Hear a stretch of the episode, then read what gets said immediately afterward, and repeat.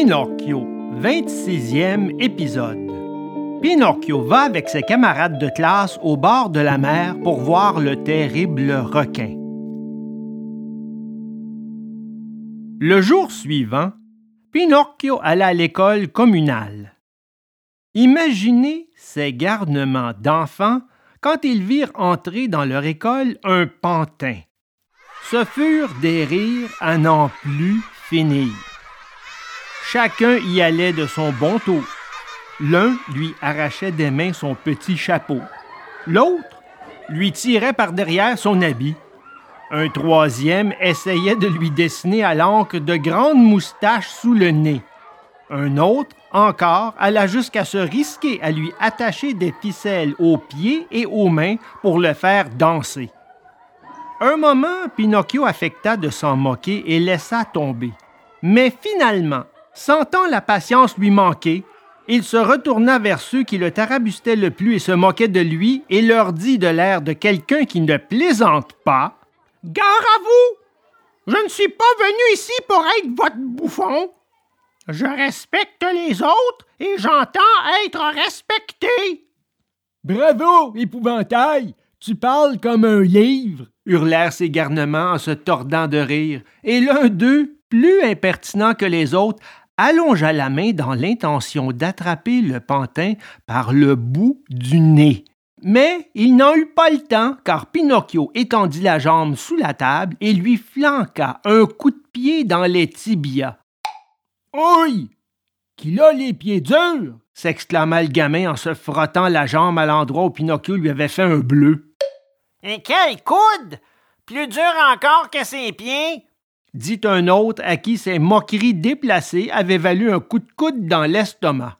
Le fait est qu'après ce coup de pied et ce coup de coude, Pinocchio acquit tout de suite l'estime et la sympathie de tous les écoliers.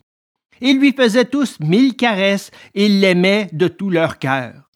Le maître aussi se félicitait de sa présence en le voyant attentif, studieux, intelligent, toujours le premier à entrer dans la classe et le dernier à se lever une fois le cours fini.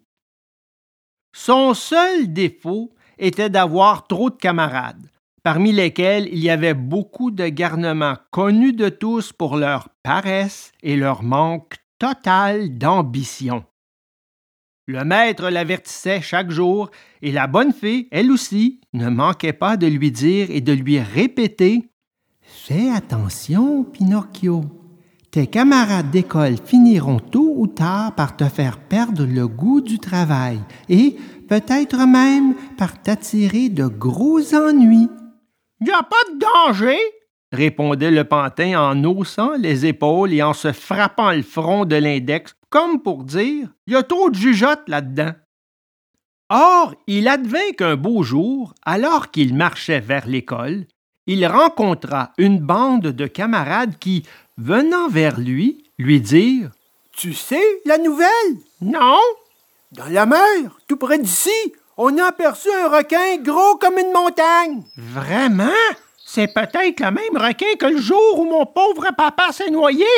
Nous allons à la plage pour le voir. Tu viens avec nous? Moi? Non, je vais à l'école. Qu'est-ce que ça peut te faire, l'école? Nous irons demain. Une leçon de plus ou de moins. On est toujours aussi bête qu'avant. Et que dira le maître? Le maître dira ce qu'il voudra. Il est payé pour se péter toute la journée. Et ma maman? Les mamans ne savent jamais rien, répondirent ces pestes. Savez-vous ce que je vais faire? Ce requin, j'ai mes raisons de désirer le voir, mais j'irai le voir après l'école. Pauvre naïf, repartit l'un des garçons de cette bande. Tu crois qu'un poisson de cette taille va rester là à attendre ton bon plaisir? Dès qu'il s'ennuiera, il finira dans une autre direction et salut. Combien de temps faut-il pour aller d'ici à la plage? En une heure, nous aurons fait l'aller-retour. Eh bien, allons! C'est à qui arrivera le premier! Ce cri donna le signal du départ et cette bande de garnements, leurs livres et leurs cahiers sous le bras, se mirent à courir à travers champs. Pinocchio toujours bien en avant de tous les autres, il paraissait avoir des ailes.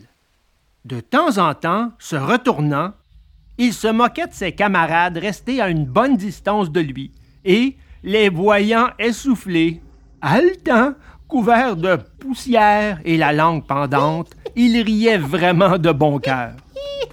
L'infortuné ne savait pas à cet instant vers quelle frayeur et quel horrible malheur il courait.